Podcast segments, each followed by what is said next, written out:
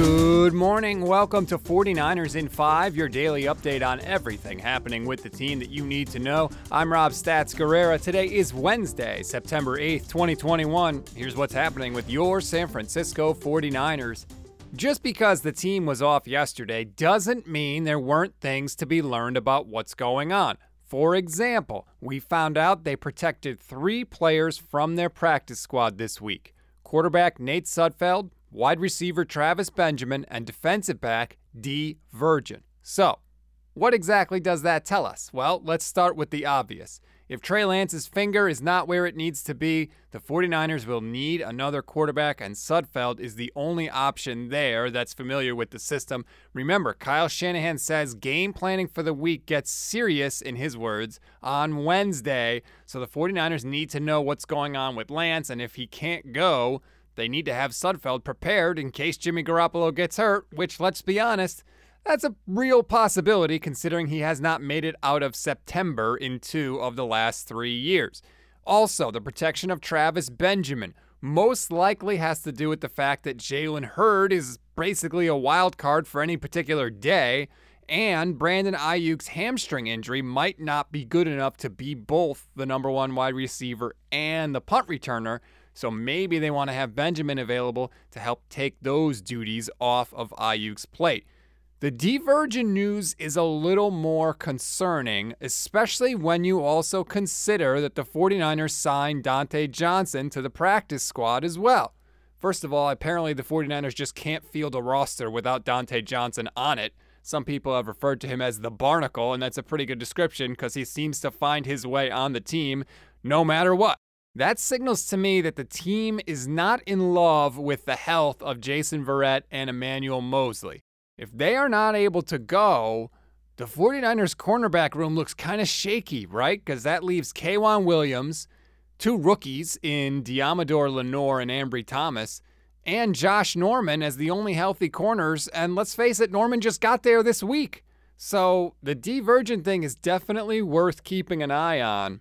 I feel like it's sort of gone under, I don't want to say underreported, but Jason Verrett has plantar fasciitis. That is something that is chronic, that does not go away, and that's going to bother him all season long. That's dicey. This is the 49ers' weakest position. It's week one, and we are already potentially dealing with issues. Now, the only thing that could save them this week is that the Detroit Lions currently have the worst group of wide receivers in the league. I don't know that I've seen a group of receivers this bad in quite some time. Just let me run down the names for you and you can decide for yourself. Like, I bet you you haven't even heard of a lot of these guys, and that's not a knock on you. Nobody has heard of these guys. Trinity Benson, Quintez Cephus, KhaDarel Hodge, Tom Kennedy, Javon McKinley, Kalif Raymond, Amon Ra St. Brown, Sage Surratt, and Tyrell Williams. Those are the wideouts for the Lions. So if there was ever a week where the 49ers were going to have cornerback issues, I guess this is the week, but I still don't feel great about it. On this show, we will always give you one thing to read, one thing to watch, and one thing that you might have missed. Something to read on this Wednesday is actually from a few days ago, so shame on me uh, for not mentioning it sooner, but I just saw it, so now I'm passing it along. Mike Sando of The Athletic asked five league executives to rank teams in the NFC. And for most, the 49ers are where you would thought they would be. But I swear one of these people must have been drinking because they put the Eagles ahead of us. And the Panthers. The Panthers? It's made with bits of real panther, so you know it's good something to watch. The next part of Matt Maiocco's The Choice series on the selection of Trey Lance is available at NBCSportsBayArea.com. You should definitely go check it out. It's a behind the scenes look at how the 49ers decided on Lance and what it was like for his family. It's a really cool little documentary definitely go and watch that. Something you might have missed good news for NFC West rival Seattle, as Duane Brown had been holding in, as they say now, because you can't hold out without racking up a lot of fines. So he was holding in on the Seahawks while he was waiting for a contract adjustment. Well, he got it yesterday.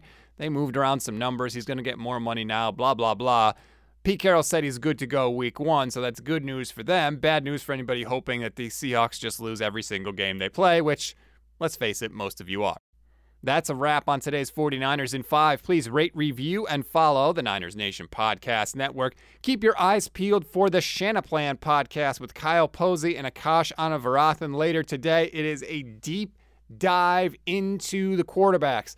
Jimmy Garoppolo, what he's going to do against the Lions, Jared Goff, what he's going to try and do against DeMeco Ryans. It is our quarterback film heavy, nerdy pod. So if you're into that kind of thing, definitely want to check that out later today.